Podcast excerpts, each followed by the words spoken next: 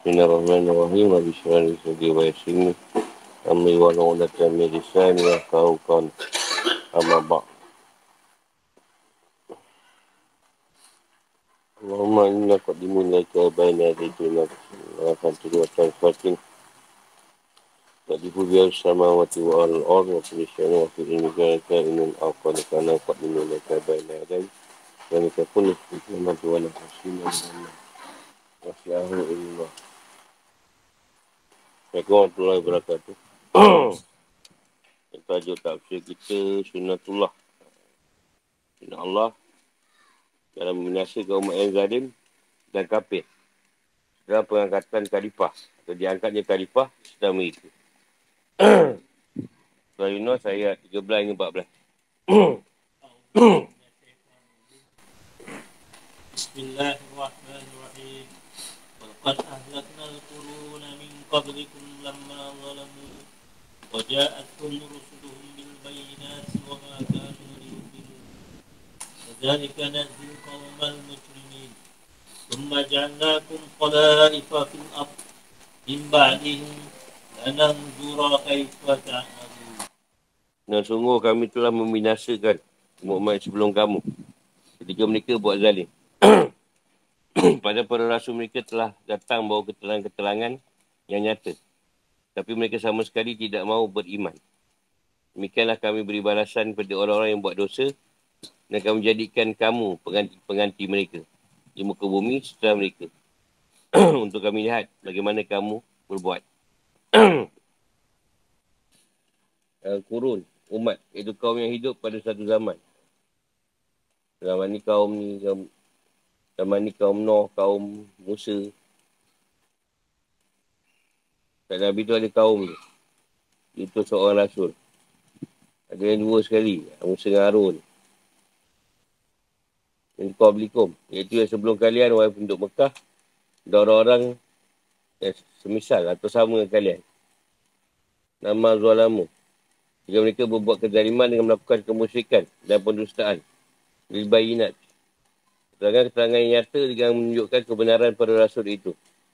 Kadzalika. Demikianlah balasan itu. Iaitu dengan binasakan mereka. Kerana pendustaan mereka terhadap para rasul. Dan sikap keras kepala mereka. Di mana pada kenyataannya telah jelas bahawa penundaan azab atas mereka tak ada faedahnya. Najzil kaumal mujrimin. Kami beri balasan kepada orang-orang yang buat dosa. Iaitu orang kafir. Tumma ja'alnakum. Dan kami jadikan kalian wahai penduduk Mekah. Khala'if. Khala'if ni dia kata majmuk, dia kata khalifah. Iaitu orang yang menggantikan orang lain dalam satu urusan. Maksudnya kami telah menjadikan kalian sebagai khalifah. Selama yang telah kami binasakan itu untuk kami jadikan sebagai iktibas. Ujian atau cubaan. Ninan durakaifa ta'malun. Maksudnya supaya kami mematikan bagaimana kamu berbuat di bumi ini. Apakah kalian buat kebaikan atau kejahatan? Kami akan memperlakukan kalian sesuai dengan amal perbuatan kalian. Apakah kami dapat mengambil pelajaran dari umat-umat yang terdahulu sehingga kalian mempercayai para rasul kami? Adakah umat yang diganti tu mengambil pelajaran? Seperti mana atau jadi macam umat yang terdahulu jugalah. Mengantara ayat. Allah SWT menjelaskan bahawa mereka meminta untuk dipercepatkan turunnya azab atas mereka. Yang Allah menjelaskan bahawa tak ada manfaatnya untuk mengabulkan doa mereka. Setelah itu Allah SWT jumpukan bahawa mereka bohong dalam permintaannya. Dan jika diturunkan atas mereka satu bahaya, mereka akan segera memohon kepada Allah untuk mengangkat dan menjauhkan dari mereka bahaya itu. Di sini Allah SWT menjelaskan apa yang berlaku sebagai ancaman. Jadi bahawa Allah SWT boleh jadi akan menurunkan atas mereka azab kemusnahan. Seperti telah Allah SWT turunkan atas umat terdahulu. Agar itu boleh mengurungkan niat dan keinginan mereka meminta diturunkan azab yang cepat.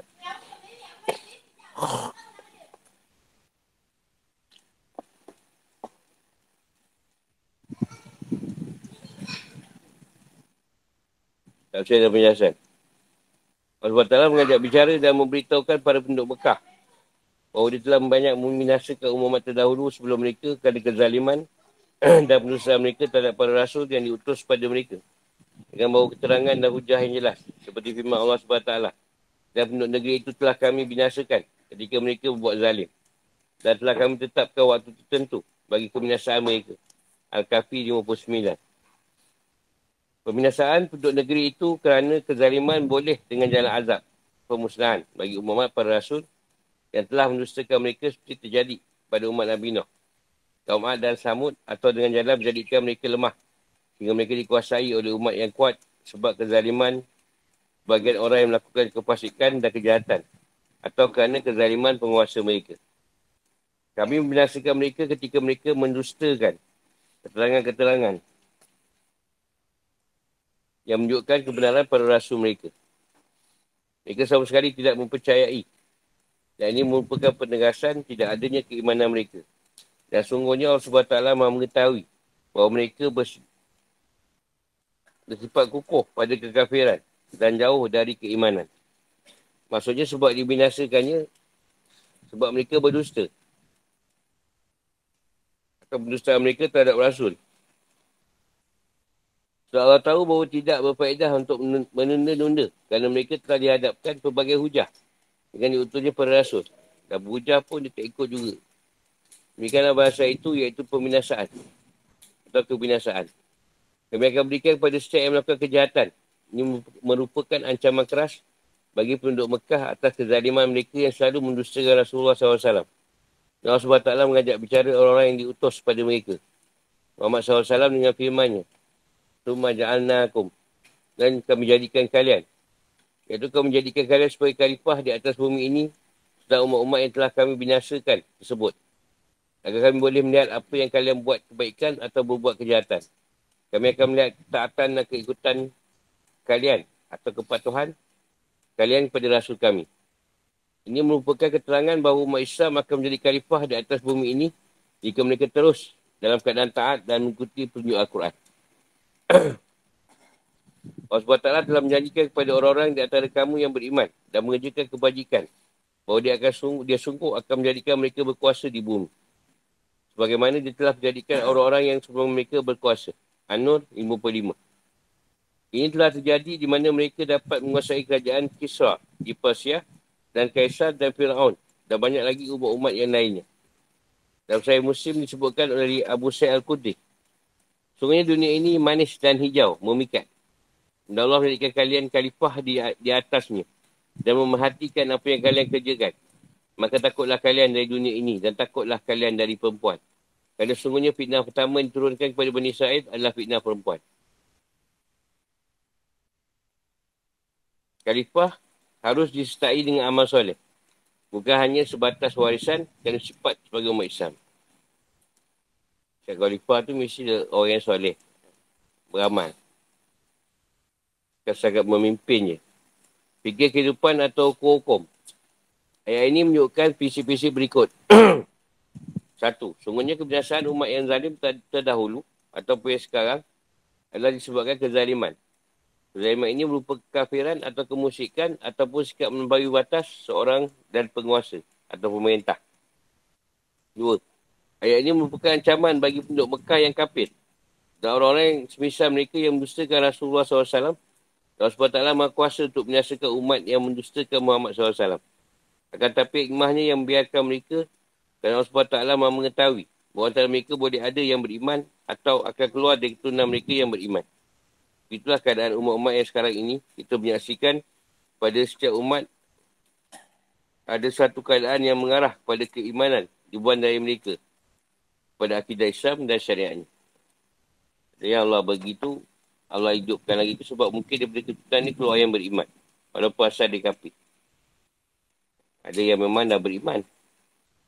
3. 3. Ayat ini sebagai bantahan terhadap orang-orang yang sesat yang mengatakan bahawa hidayah dan keimanan itu boleh dibuat. Orang kata sesat orang yang boleh ada-adakan hidayah. Dia boleh bagi hidayah dan iman tu tadi. Dia tak boleh diberi-beri. 4. Kekhalifahan di atas bumi harus disertai dengan amal soleh. Allah SWT menjadikan satu kaum sebagai khalifah serta umat yang lain untuk melihat bagaimana mereka berbuat baik dan beramal. Apakah baik atau buruk Allah akan memperlakukan mereka sesuai dengan amal perbuatan mereka. Dan sebagaimana bahawa Allah SWT mahu mengetahui apa yang akan terjadi di waktu mendatang di seluruh persoalan ini daripada makhluk ciptaannya. Ini yang dimasukkan sebagai bentuk dalil indrawi yang dapat disaksikan oleh manusia melalui amal perbuatan mereka yang nyata. Indrawi daripada panca indah. Benda yang nyata. Maka dari itu, para ulama tafsir seperti Ar-Razi mengatakan, bukanlah makna dari ayat ini bahawa Allah SWT tidak mengetahui keadaan makhluk ciptaannya sebelum mereka ada. Tapi dimasukkan di sini adalah bahawa Allah SWT akan memperlakukan para hamba-hambanya perlakuan orang yang menuntut pengetahuan dengan apa yang akan terjadi dari mereka untuk berikan balasan sesuai perbuatan mereka. Seperti firman-Nya, supaya dia menguji kamu siapa di antara kamu yang lebih baik amal. Al-Mulk ayat 2. Ada nak tanya?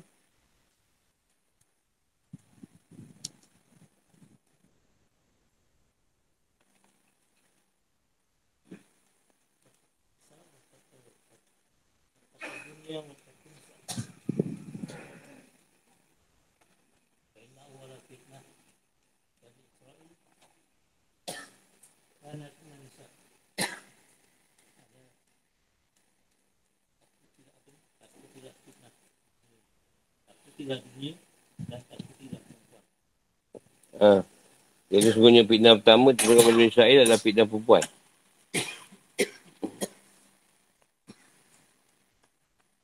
Jadi perempuan ni okeylah kita ambil. Kalau seorang lelaki tadi dia tidak ada cerita perempuan, fitnah perempuan tu tak ada, dia tak ada masalah pun. Contoh dia cari satu kesenangan sebab perempuan tadi, kan? Jangan untuk diri dia. Kalau untuk diri dia pun sebab dia nak tarik perempuan datang kat dia. Kalau dia kaya, dia akan cari perempuan datang kat dia. Jadi dari situ fitnah tu muncul. Jatuh. Boleh jadi jatuh dunia tu. Bila dia dah kontrol kita, kan kita ikut cakap dia je. Banyak kerajaan jatuh sebab perempuan. Tak payah jauh-jauh lah, kat Malaysia cukup. Nak bosku apa jadi kan? Bosku. Bukan pasal kita tau lelaki ni. Tapi perempuan tu yang nak benda-benda ni. Kita apa yang ada makan, ada apa. Dah lah. Tapi sebab nak tunjuk kebewahan tadi, sebab nak tarik golongan ni tadi. Daripada situ fitnah tu muncul. Dia kontrol kita kan habis kita. Ini pasal rumah tangga sebab siapa? Orang tiga kan?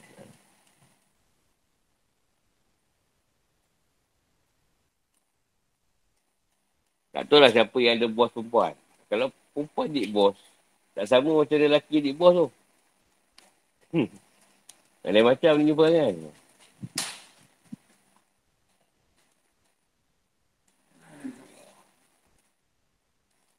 Ya, Nabi dah tahulah benda tu. Pasal lagu dah tahu.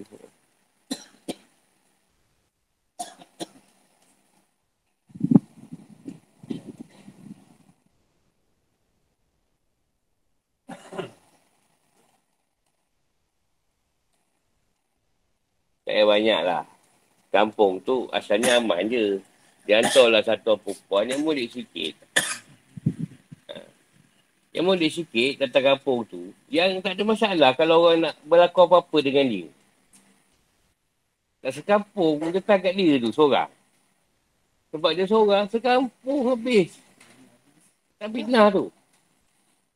Kalau di Bani Israel tu panggil witch. Wish lah. Dia tadi ada je, dia boleh rosakkan tu semua. Semua lelaki orang nak kejar dia. Macam ada kedai janda kan semua lelaki-lelaki orang. Kedai janda dia tak pergi pula. Mana kedai janda? MJ. Mana kedai janda pergi? Kedai janda tak nak pergi pula. Tak fitnah tu. Sebab dia tadi, berapa ramai uhara bini-bini orang ni tadi. Kita tak terbabit sekali. Tak pergi jadi pergi pula. Abang dia ikut bah kawan abang tu. Abang tu selalu pergi tu.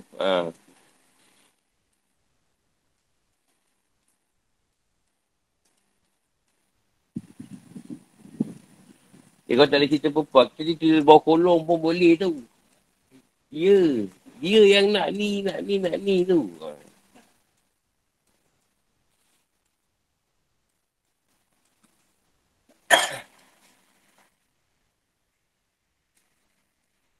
Itulah fitnah perempuan. Banyak cerita dia lah. Yang baik-baik lah. Tak ada masalah.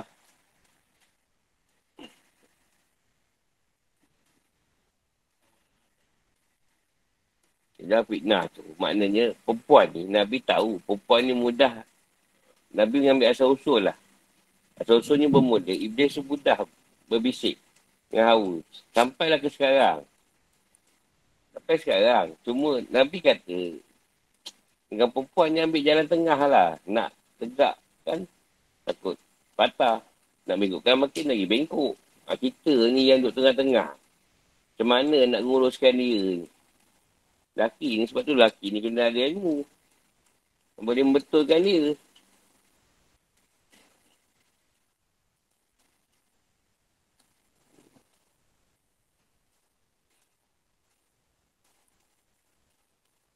Saya rasa kalau laki, raya ni lah. Kalau lelaki je kita ni. Saya cerita perempuan. Tak ada apa raya tu. Tak ada orang makna. Kita pakai apa boleh. Kain belenggu tak masalah sebagai raya. Perempuan tengok. Abang macam ni. Abang seleki abang ni. Dia betul kan. Kan? Ha. Dia dah sibuk cik raya kita. Baju raya kita lah apalah. Kita pun tak reti je. Dia lah nak sedondon lah apalah. Kalau kita apa yang ada, jadi je.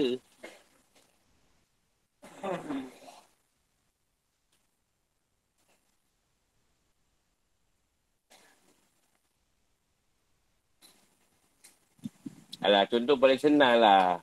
Kalau aku ni nak merawat orang. Ha, dia seorang perempuan telefon. Tak boleh keluar ni, tak datang rumah.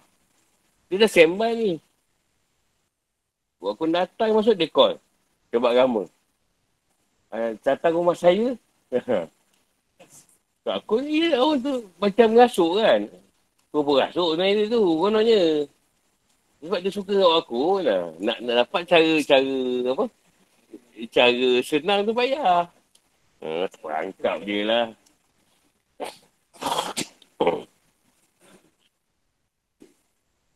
Macam saya cerita lah satu perawat. Dia cipak. Nak kena cerita tu. Asalnya dia rubuk orang tu. Pakcik ni memang tak baik-baik. Sampai kat dia, Alhamdulillah lah baik. Dia pakcik ni dah niat tau. Kalau baik ni, nak bagi dia. Dia emas dia lah, apalah nak bagi kat ustaz ni. Jadi, makcik pun dah baik betul. Bagi kat ustaz tu. Jadi, dia tengok apa syah mak dia bagi benda tu kat ustaz ni. Mesti ustaz dah kenakan mak dia. Dia buat report. Buat report polis. Salah, dia bercara. Ustaz tu salah sebab ambil emas tu. Dia 5 tahun untuk penjara. Tak tu tadi. Padahal bukan dia nak masuk. Makcik tu dah ni nak bagi dia. Jadi kalau kita kena situ, saya makcik tak payah simpan je makcik.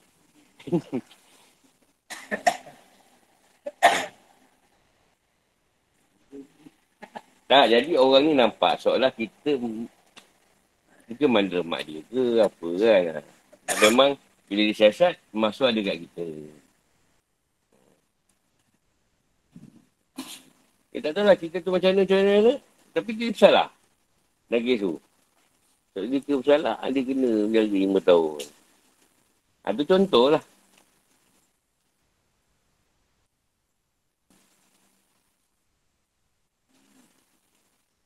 Contohlah dia ambil cerita. Fitnah banyak lah. Fitnah perempuan lah. Ada perubatan sendiri. Orang tu memang dah nak nazak. Ada yang tak tolong kita. Kita buat je yang sekadarnya. Jangan test pen. Dia test pen sakit. Dia mati terus. Tak orang tu salahkan kita lah.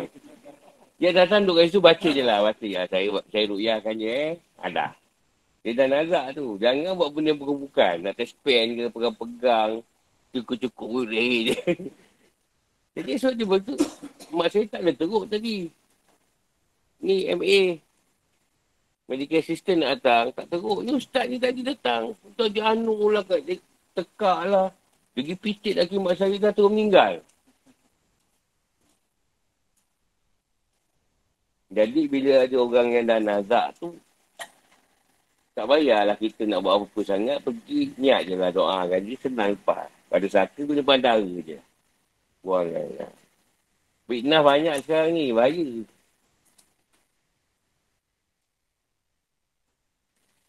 Itu pena perempuan tu lah.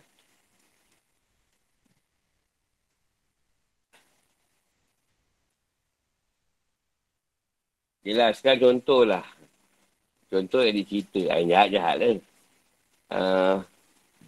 Kita ni merawat orang. Merawat je lah.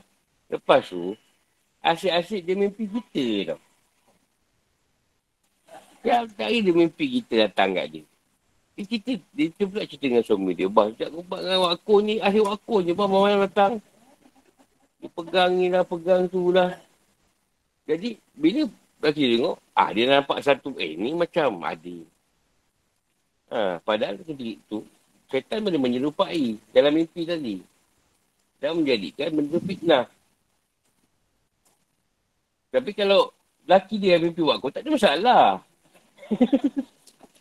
Tak ada masalah. Lelaki dia tak ada masalah.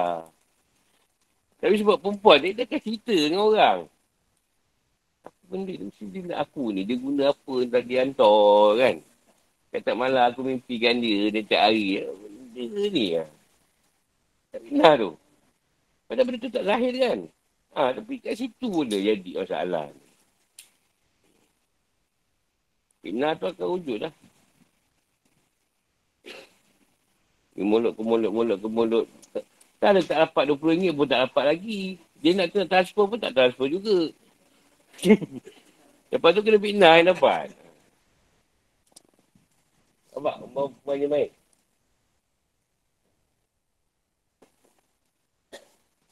Oh, dahsyat tu.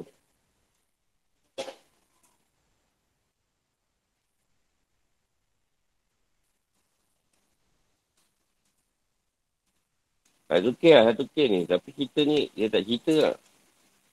Tak nak cerita sangat. Dia belajar Mesir tu. Dia bukan wakon lah. Tak maaf lah. Dia bukan tak ada kena-mena orang kita. Jadi, dia ni bila balik. Dia dia tu macam elok lah. Dia nampak lah kalimat. Dia Mesir lah. Ustaz. Dia mengajar pula apa semua.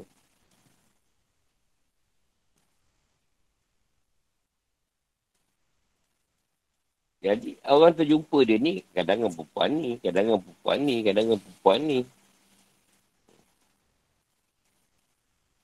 Jadi, kat rumah dia tu ada yang lah keluarga rumah dia lah jumpa. Ada ni lah, ada benda-benda macam sihir lah kat rumah tu. Tapi, macam tak ada orang hantar. Itu banyak lah boleh buat 80 episod lah. Pendekkan lah. Dia pedik-pedik, rupanya dia pergi Mesir tu, dia ada untuk air Mesir kat sana. Ada berkaitan dengan Nabi Musa, dengan Firaun punya cerita lah.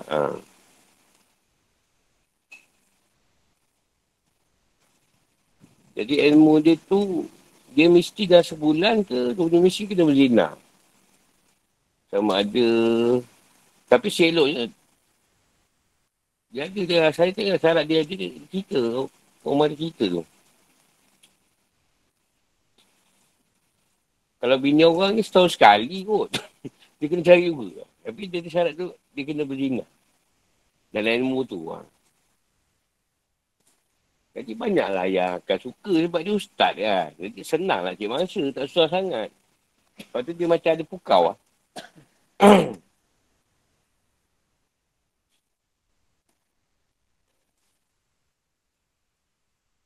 Tapi nak ada cerita, benda tu makan diri dia balik lah. Bila makan diri dia balik, dia dah tak ada kot. Dah meninggal lah. Orang tu, benda tu makan diri dia balik. Banyak Allah tak izin lah. Benda tu berpanjangan kan. Banyak lah saya nak cerita tu, dia banyak cerita yang apa berasa sek. Sek tu ada sebut kuat-kuat lah. Saya tak perlu cerita. Kita cerita macam tu je. Pada Inul pun kan ada ilmu yang macam tu. Dia mesti berhubungan. Macam satu lagi tu nak kaya. Dia buat satu gunung, tak ingat gunung yang ada kena gempa bumi ke apa tu itu. Jadi kalau nak kaya, syarat dia letak situ. Orang mahu letak, dia share satu pemuda daripada Indo juga. Mesti berzina dengan isteri dia. Syarat dia mesti buat dalam setahun sekali. Ini tu kena dibawa ke tempat tu. Dia kena satu pemuda. Dia kaya lepas ni. Ustaz tu dia bawa rumah dia ke situ. Gunung tu.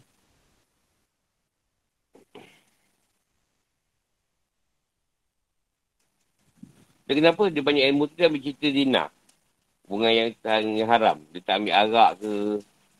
Dia tak ambil pergi berompak ke. Judi dia kan ambil zina. Macam apa?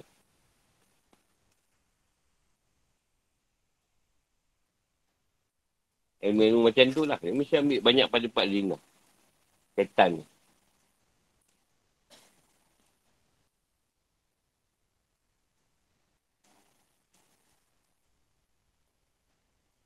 Ha?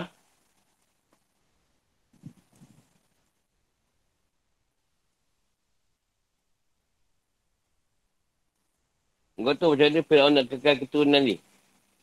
Ada tuan ni kau? Macam mana? Ha, jadi satu anak lelaki tu, anak lelaki tu mesti hubungan dengan mak dia, dapat anak lelaki. Ha, yang tu akan mewarisi keturunan. Ha, yang tu juga nanti kena cari dengan mak tu juga. Ngatuk dia pula. Ha. Dengan bini dia, anak dengan bini dia tu. Ha. Dia akan jaga keturunan tu. Firaunnya ni. Dan sekarang ada. Banyak keturunan dia.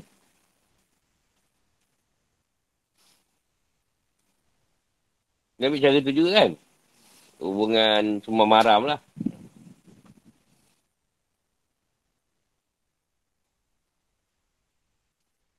Semua maram tu dulu halal sebenarnya. Zaman bila tu halal? Zaman Adam halal. Lah ni nak dibawa cerita zaman Nabi Adam sekarang. Boleh.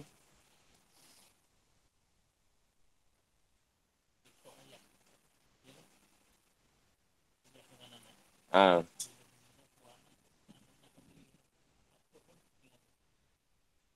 Sebab-sebab dengan ayah jugalah.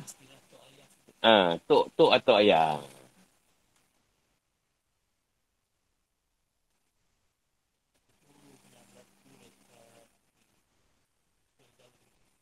Ah, banyak ke tu. Ha.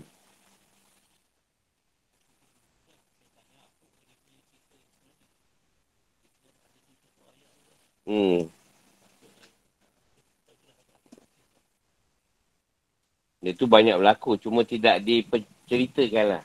Ceritakan tu banyak orang tak ceritakan, tak report dia apa.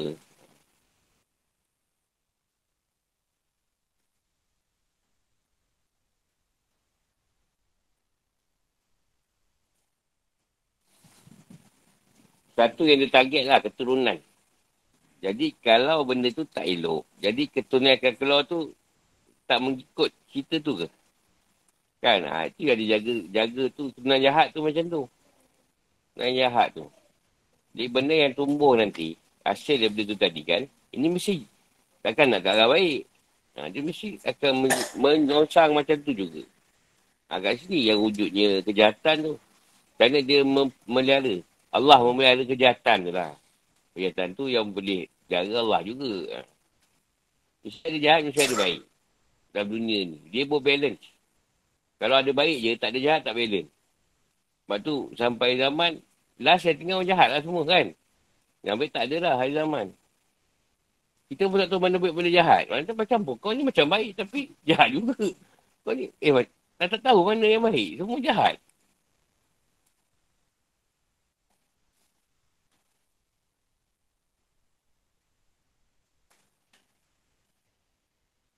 Tapi yang paling dia nak keturunan kat situ. Ha, mungkin yang terhasil daripada pesugihan ni. Ha, pesugihan ni tadi. Pesugihan ni. Ha, dia akan dapat keturunan yang jahat jugalah. Jarang dia jadi baik. Yang daripada macam cara macam tu.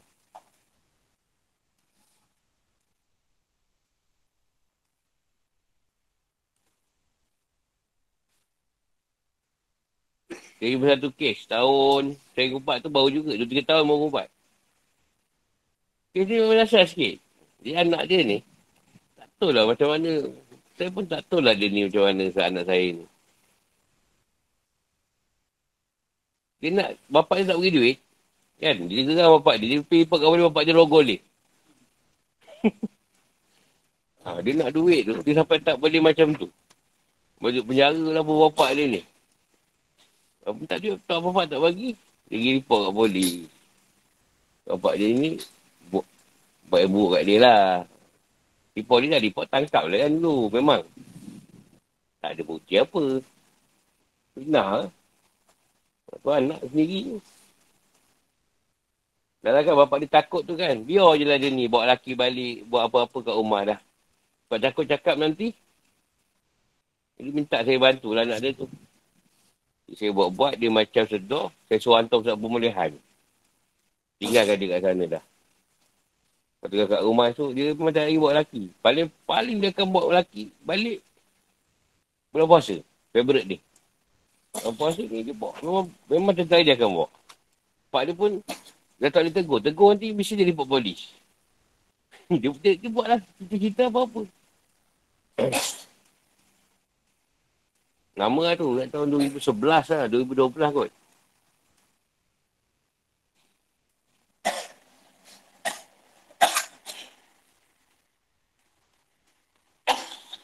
Tak baik ni.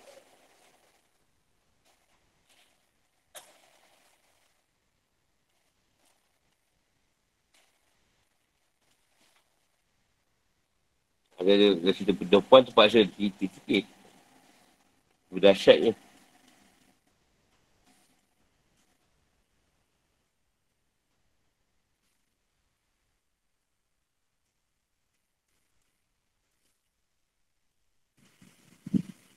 tengok fitnah Zulaikha.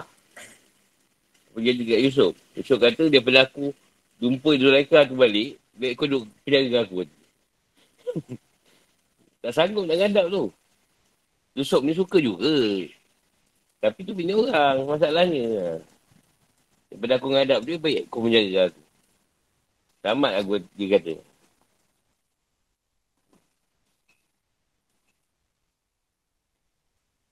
Kita ajar ni cerita. Tak. Sebab sesaran ajar, kau ajar kat tu. Pada pasir tu. Kan? Sesaran tak setuju. Kan nak gemadu ni zaman sekarang. Tak setuju. Dia dulu tak setuju.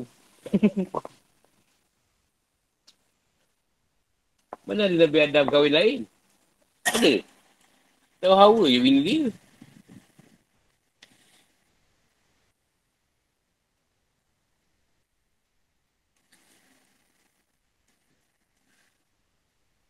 Cik Nasya tu sebab Tuhan suruh tau Nabi kahwin. Kalau sebab Rasulullah sahaja nak kahwin, Cik Nasya ngaruk je. Sebab dia cemburu-cemburu tapi dah perintah kan. Ambil bini sahabat ni tadi. Tapi, yelah kalau nak ambil lah tu tak nak pula ambil. Dia tak dia pun nak buat apa tau. Kahwin je, sekarang kahwin je. Kalau dia buat apa. Dia orang semua bagi kat Sayyidina Aisyah je ni. Lebih sebab Sayyidina Aisyah yang mulia ni. Layan. Terutama musyrik atas keberadaan Al-Quran yang lain atau mengganti sebagai ayat-ayatnya. Satu lagi. Sayunah ayat 15 dan 17. Bismillahirrahmanirrahim. Wa idza tutla alaihim ayatuna bayyinatin qala alladziina laa yarjuuna liqaa'ana bi-qur'aanin ghayri haadhaa aw mithlihi qul maa yakuunu lii an ubaddilahu بنفسي إن أتبع إلا ما يوحى إلي إني أخاف إن عصيت ربي عذاب يوم عظيم لو شاء الله ما تلوته عليكم ولا أدراكم به وقد لبثت فيكم عمرا من قبله أفلا تعقلون فمن أظلم ممن افترى على الله كذبا أو كذب بآياته. Dan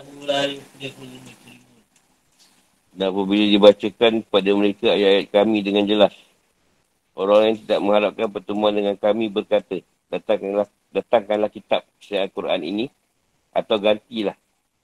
Katakanlah Muhammad, tidaklah pantas bagiku menggantinya atas kemauanku sendiri. Aku hanya mengikuti apa diwahyukan kepadaku. Aku benar-benar takut akan azab yang besar, yakni kiamat jika mendurkai Tuhanku. Katakanlah Muhammad, jika Allah menghendaki, nescaya aku tidak akan membacakannya kepadamu. Dan aku tidak pula memberitahukannya kepadamu. Aku telah tinggal bersamamu beberapa lama sebelumnya. Sebelum turun Al-Quran. Apakah kamu tidak mengerti? Maka siapakah yang lebih zalim daripada orang yang mengada-gadakan kebohongan terhadap Allah atau mendustakan ayat-ayatnya? Punya orang yang berbuat dosa tidak beruntung. Ayatuna. Jadi maksud adalah Al-Quran.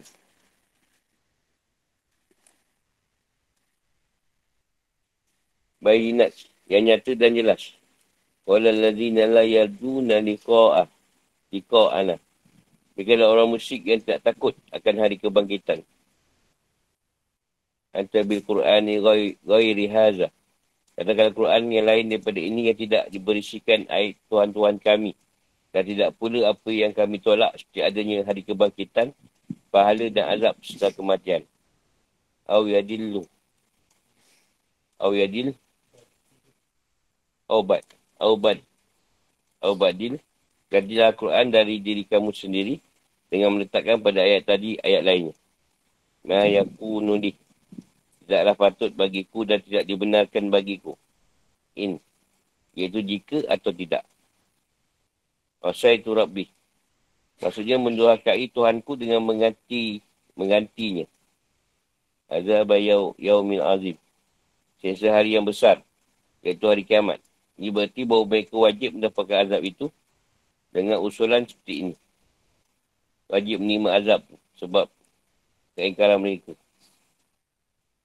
Wala adrakum bi. Allah tak pula memberitahukannya kepadamu melalui lisanku. Dan kata wala adalah bentuk peniadaan yang digandingkan kepada yang sebelum ni. Maknanya lah perkara ini dengan kehendak Allah SWT dan bukan dengan kehendak diriku sendiri. Yang mana aku boleh menjadikannya sesuai apa yang kalian inginkan. Ya, surah kata, aku ikut apa yang Allah wayukan. Aku tak ada tambah-tambah. Aku tak ada tukar ayat tu tadi. Ikut apa yang korang nak. Itulah maksud dia. Walah. Habis tu. Maksudnya tinggal dan hidup bersama. Fikum umurah. Berapa lama iaitu sama 40 tahun. Min qabli. Padalah sebelumnya aku tidak pernah menceritakan kalian sesuatu. Apalah tak kilun. Maka apakah kalian tidak memikirkannya? Bahawa itu bukanlah dari diriku. Atau apakah kalian tidak menggunakan akal kalian untuk bertadabur dan berfikir? Kalian tahu bahawa Al-Quran tak lain hanya dari Allah SWT. Maksudnya bukan aku yang cipta-cipta ayat ni tadi sendiri. Maksud dia. Cuma ayat Allah. Allah turunkan. Dia ingat Rasulullah buat-buat ayat tu. Amat azam. Tak ada seorang pun yang lebih zalim. Iftara Allah kadhibah. Dari orang yang mengadakan kedustaan terhadap Allah. Iaitu dengan menyekutukannya. Au kadhaba bi ayati. Menusakan ayatnya iaitu Al-Quran dan kafir kepadanya. Inau sungguhnya hal itu. Yuflih. Tidaklah beruntung dan tidak bahagia. Al-mujrimun. Orang yang buat dosa. Iaitu orang yang musyrik. Mengantar ayat. Setelah Allah SWT menyebutkan dua syubhat. Bagi orang musyrik iaitu rasa aneh. Mereka dengan diturunkannya wahyu pada seorang manusia dan dipilihnya Muhammad sebagai Nabi. Dan permintaan mereka untuk dipercepat turunnya azab atas mereka jika perintah Muhammad itu benar. Kalau Muhammad ni bawa tu benar kata dia, turunkanlah azab kat kita orang. Jadi bila tak turun azab, dia kata, tak benar lah Rasulullah ni. Dalam menetapkan bagi mereka uluhiyah dan keesaannya serta kudrahnya. Atau wahyu dan kebangkitan dengan penciptaan alam dan dengan tabiat manusia. Serta sejarah dan sifat-sifat mereka. InsyaAllah menyebutkan bentuk ketiga dari syubhat mereka iaitu penghinaan terhadap kenabian Rasulullah SAW. Iaitu dengan meragukan Al-Quran. Makanya mereka menuntut beliau salah satu dari dua hal. Datangkan kepada mereka Al-Quran, setiap Al-Quran yang ada. Atau mengganti Al-Quran itu sendiri. Tak nak yang ayat kau keluarkan ni. Aku nak kau keluarkan aku ayat lain. Kalam lain. Jangan baca yang kau baca tu. Sebab kau punya Al-Quran tu semua berasal tuan kita orang. Semua kata tuan kita orang tak betul. Diwakilkan dari Ibn Abbas bahawa ada 5 orang kafir. Mereka selalu mengolok-olok Rasulullah SAW. Dan Al-Quran. Mereka adalah Walid bin Mughirah Al-Ma'zumi. Al-Ash bin Wa'il Al-Suhami. Aswad bin Al-Taib, Aswad bin Abdul Yarud dan Haris bin Hanzalah. Dan Allah membunuh masing-masing mereka dengan jalan lain. Semua tu mati. Termasuk dengan cara mereka mati tu. Kena bunuh. Dengan yang difirmankan, sebenarnya kami melihara kamu dari kejahatan orang-orang yang memperolok-olokkan kamu. Al-Hijr 95. Allah sebutkan bahawa mereka lah orang yang setiap kali dibacakan ayat-ayatan mereka. Walallazina la yarjun liqa'ana. Walallazina la yarjuna liqa'ana anta biqur'an ni ghairi hadza aw badal. Nampak. Badil. Tak ada penjelasan. Rasulullah SAW bacakan Al-Quran dan hujah-hujahnya yang jelas atas mereka. Mereka berkata kepada beliau, anta biqur'an ni ghairi hadza. Datangkanlah Quran yang lain daripada ini. Bawa Quran lain, bukan yang ni. Ini tak nak, kata dia. Atau kembalikan Quran ini dan berikan kami selain ini. Dan jenis yang lain. Bawa jenis yang lain, ayat lain. Yang tak ada menghina tuan-tuan kami. Dan tak ada dalamnya apa yang kami tidak kami percaya. Dalam kebangkitan. Bagi tak percaya, hanya ada kebangkitan. Dan pembalasan amal perbuatan. Atau tukar dengan yang lain. Iaitu gantikan ayat ancaman dengan ayat lainnya. Ancaman tu jangan hadis. Macam buat cerita ancaman. Surga neraka yang bawa. Kamu cerita neraka tu. Bahaya. Jadi mereka tahu menawar. Tahu menawar dengan Rasulullah. Yang beri usul mereka ini terlaksana. Berarti pengakuan beliau bahawa Al-Quran adalah firman Allah SWT. Dia dibatal. Mereka tu bawa ni tak betul. Terbatal. Allah SWT qala allazina la yaduna liqa'ana. Maksudnya orang-orang yang tidak takut pada hari kebangkitan dan hisab. Tidak mengharapkan pahala. Atau mereka adalah orang-orang yang mendustakan hari kiamat dan hari kebangkitan. Allah SWT menyatakan beliau untuk mengatakan sebagai jawapan atas mereka. Dan sepatutnya bagi diriku dan bukan sewenang-wenang aku untuk mengatakan Al-Quran dari diriku sendiri. Sebenarnya yang aku ikuti adalah tak lain apa yang telah diwayukan kepada diriku dan itulah yang aku sampaikan kepada kalian. Tugasku hanyalah menyampaikan Al-Quran adalah firman Allah SWT yang harus diikuti dan tak ada dalamnya campur tangan siapa pun. Di sini Allah SWT dia menyebutkan jawapan tentang pengantian Al-Quran, ayat Al-Quran dengan yang lain. Kerana tak boleh pengantian Al-Quran dengan yang lain. Apalagi menandakan Al-Quran yang lain. Tak boleh tukar-tukar ayat Allah yang tadi.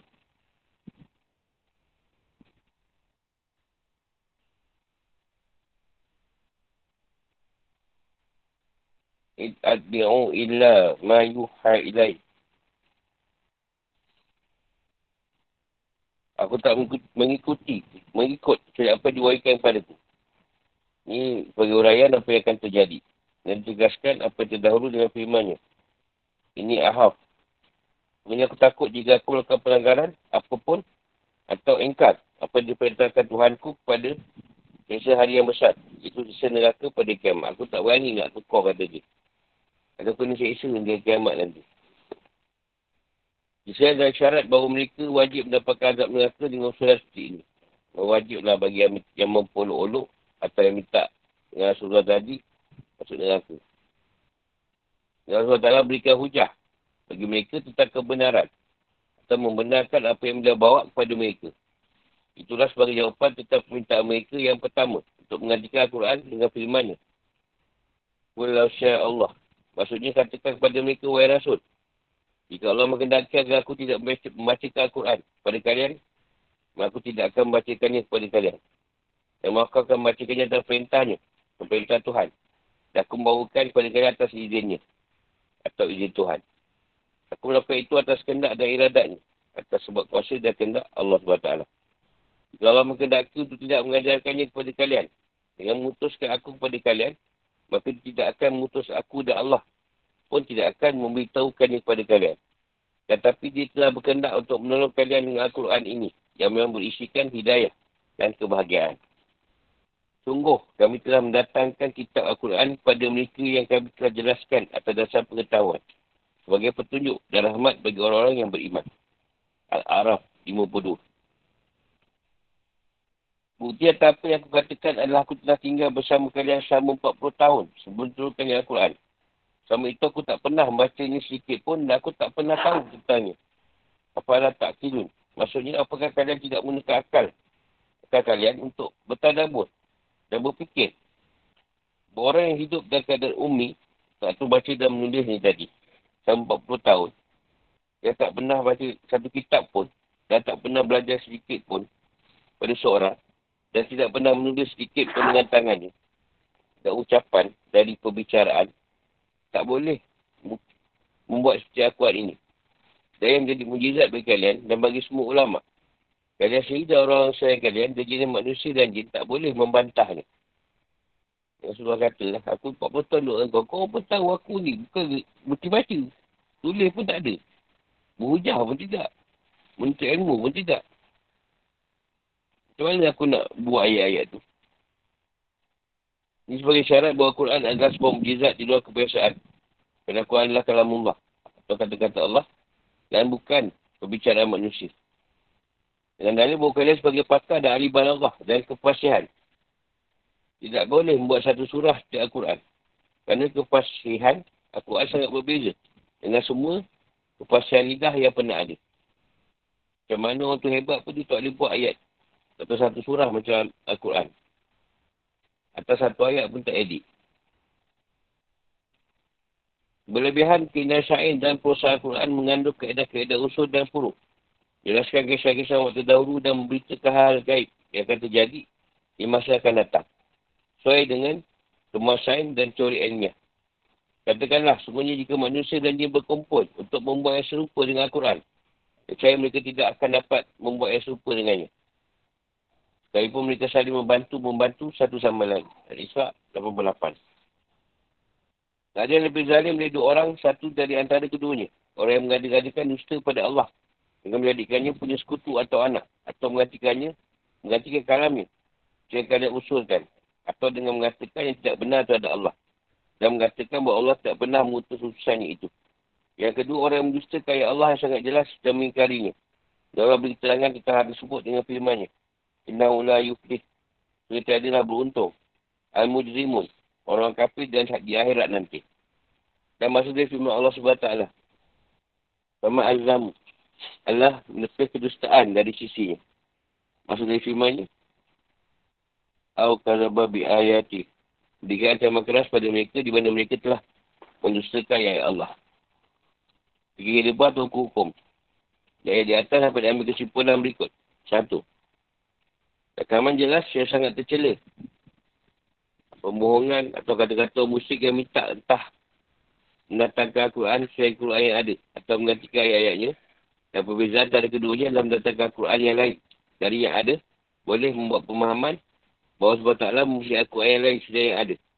Adapun meminta untuk menggantikan ayat-ayatnya adalah tidak mungkin. Dia memusyrik Al-Quran dan sesuai Al-Quran yang ada. Alasan di permintaan seperti ini adalah entah sebagai bentuk olok-olok atau pelecehan atau sebagai bentuk cubaan atau ujian. Jadi dua bentuk permintaan itu mengandungi dua pemahaman. Boleh jadi sebagai satu pembatalan apa yang ada dalam Quran tentang aib-aib Tuhan mereka dan penghancurkan impian mereka, atau untuk mengubah dan memutar balik janji yang menjadi ancaman dan ancaman menjadi janji. Yang halal menjadi haram dan yang haram menjadi halal. Atau pembatalan apa yang terkandung dalam Quran tentang hari kebangkitan dan kiamat. Dibenarkan juga untuk menjadikan semuanya sebagai alasan. 2. Penolakan permintaan orang-orang musyrik dan pernyataan bahawa Quran adalah kalamullah. Dan sungguhnya tugas Rasulullah SAW hanyalah sebatas menyampaikan apa yang diwahyukan kepadanya dan mengikut apa yang dibicarakan kepada mereka yang berisikan janji atau ancaman atau hal-hal haram atau hal perintah dan larangan. 3. Sikap konsisten untuk tidak mengganti dan mengubah syarat Al-Quran dan tekad untuk mengamalkan Al-Quran telah menjadi sebab untuk terhindar dari azab yang besar di hari kiamat. 4. Tujuan diturunkan Al-Quran adalah untuk disampaikan kepada semua manusia, terutamanya orang musyrik. Dan kalaulah tidak ada kehendak Allah, Al-Quran tidak akan diturunkan dan tidak diperintahkan untuk membacakan kepada mereka. Dan tidak pula akan diberitahukan tentang isi kandungan. Kehendak Allah, sesampaikan, kena sampaikan. Kalau tak turun ayat tu. 5. Al-Quran adalah kalamullah dengan dalil kemujizatannya dari segi kefasihan, susunan dan bentuk kalimahnya dari segi makna yang terkandung di dalamnya. Dan juga dengan dalil bahawa yang menyampaikan Al-Quran adalah seorang yang ummi yang tak boleh membaca dan menulis dan tak pernah belajar pada siapa pun, serta dalil tentang Al-Quran untuk mengalahkannya atau membuat seperti yang ada dalamnya walau hanya dengan satu surah yang paling pendek. 6. Tak ada orang yang lebih zalim atau lebih berdosa dari orang yang mengada-adakan atau mendustakan Allah dan menggantikan firman-Nya serta menambahkannya sesuatu yang tidak diturunkan. Juga tidak ada orang yang lebih zalim dari kalian, wahai orang musyrik dan kafir, di kamu mengingkari Al-Quran dan mengada-ngada dan mendustakan Allah dengan kalian mengatakan ini bukan firman-Nya. 7. Tak ada keberuntungan dan kebahagiaan bagi orang yang buat dosa dan kafir, kerana perbuatan dosa ujungnya pasti kegagalan. Pasti gagal.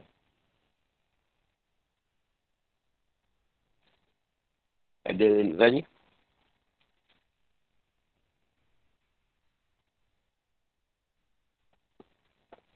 Ha, ni kita lah mana-mana yang nak tukar balik Quran.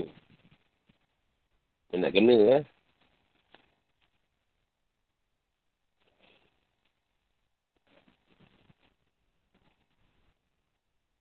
Kita ni ialah memang bukan orang Arab. Tak faham.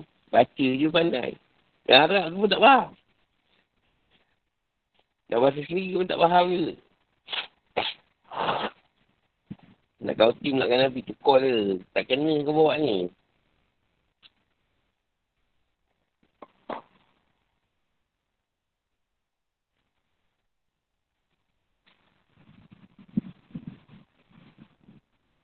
Jangan segi solat sendiri. Kita tak dapat nak buat satu benda yang berterusan panjang. Sebab baru nak ni, katalah main bola petang. Baru nak ni dah maghrib. Lepas tu kan dah isyak. Isyak tu ada panjang sikit kan. Paksa main malam dah pula. Kan dah jumpa subuh. Tamu lagi zuhur. Mana ada berhenti?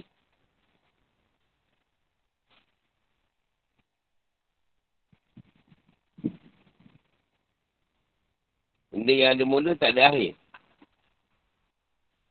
Bila berakhir dia solat. Tak boleh berakhir. Akhir dia. Akhir dia. Kita mati. Orang sembayangkan. Kita perakhiran solat. Solat tu pun orang yang sembayangkan kita. Nak sembayang dia tak boleh. Itulah akhir dia. Menutup kereta solat. Orang sembayangkan kita. Tu pun tak ada rokok sujud. Diri sampai sudah kan. Takbir. Dia nak tukar pula. So, dia nak satu takbir boleh tak? Dah cukup senang buat takbir tu. Dah satu takbir dia. Sebab dia kata semayang sehari takbir. Asal lah dia nak dapat takbir. Susah kata dia. Ada juga tu yang macam tu.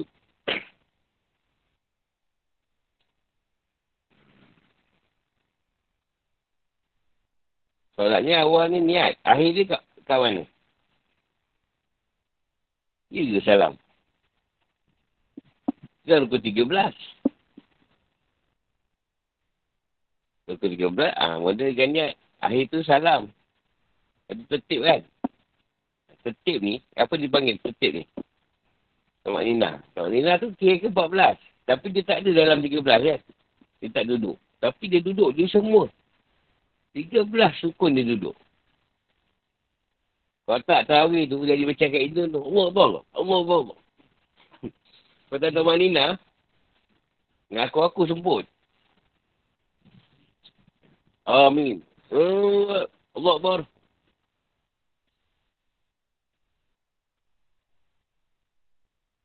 Habis tarawih suruh pengsan lah. Tapi, biasa 5 minit je.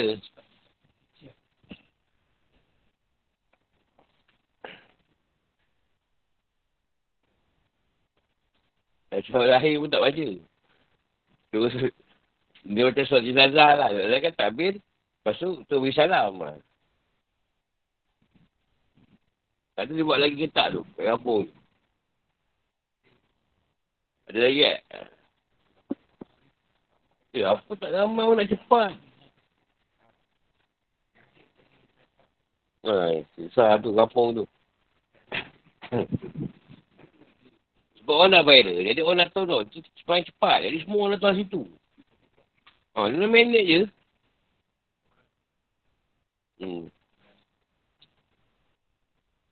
Ni niru dah salah tu tu. Dia jumpa Tok Guru sana tu kan. Ha, ambil tarawih tu. Tarawih ni kan tak rehat. Kita jual apa?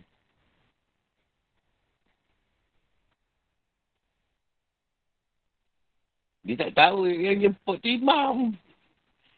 Yang mampu musuh je. Dia ikut je. Dia.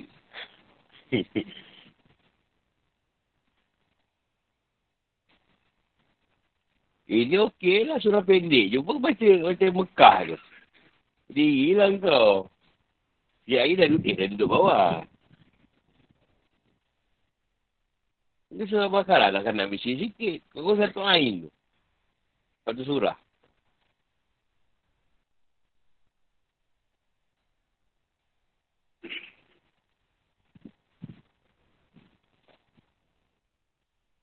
Kau ada air ni. Salat. Mula dengan niat akhir dia pun.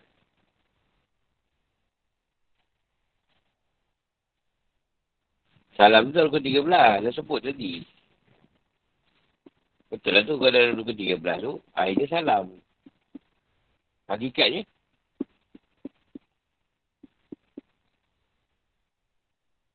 Hakikat dia akhir kat mana?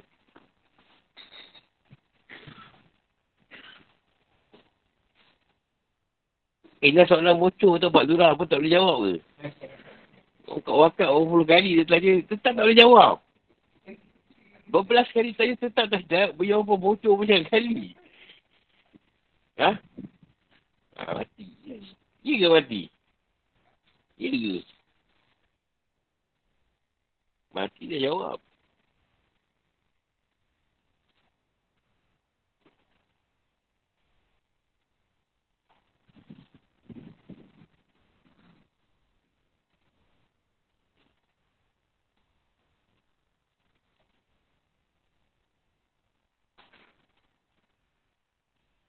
Dia siap benda yang bermula. Dia mesti berakhir kat situ juga. Mesti akhir kat benda yang dimulakan tadi.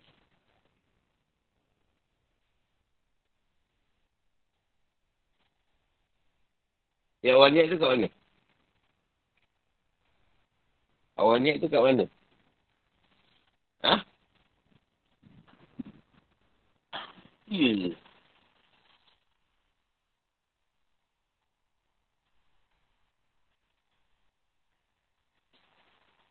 Awal niat solat tu.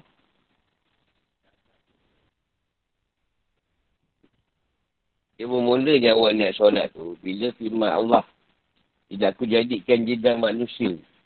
Mereka untuk menyembah aku. Ha, kalau tak ada firman tu. Kau tak berkenak solat. Betul lah bermulanya kehendak Allah. Dipanggil kudrat. Atau apa iradat. Kehendak Allah tadi. Nakkan manusia tadi sembah dia.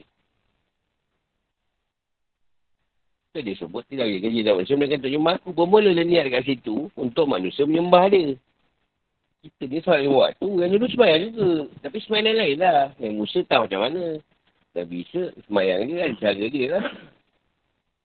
Dia pun ada puasa kan. Nak puasa cara dia. Ada yang puasa 24 jam. Ada yang puasa Nabi Daud. Hari ni puasa, esok tak puasa, lusa puasa. Itu bermula niat. Awal niat. Atas kehendak Allah tadi. Nak suruh kita sembah dia. Kau tuan tak letakkan kehendak. Kau yang manusia sembah dia. Macam mana kita tak semayang?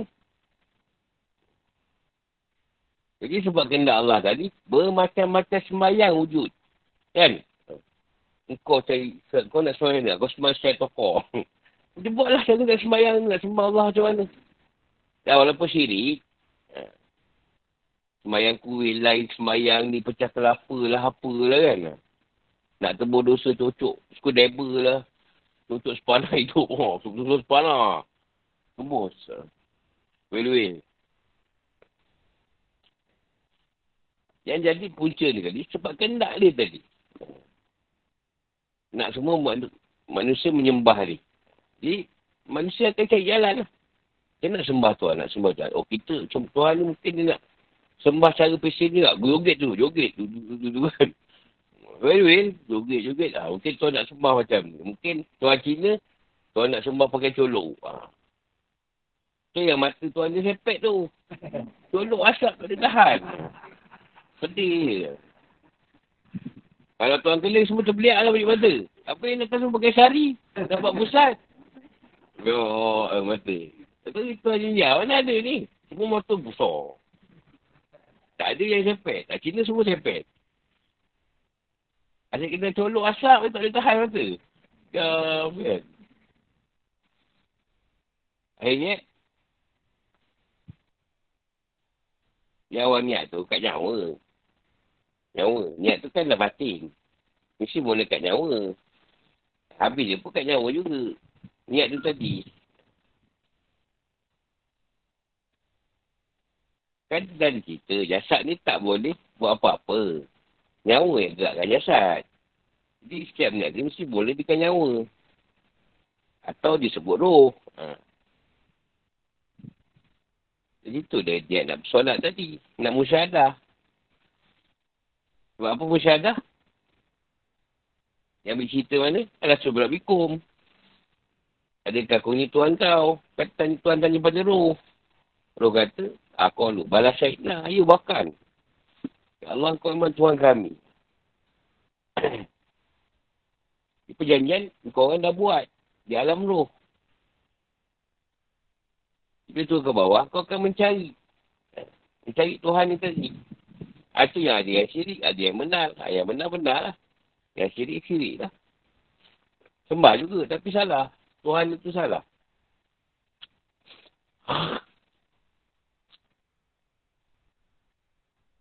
Jelas kalau tak akhir solat tu dengan nyawa juga.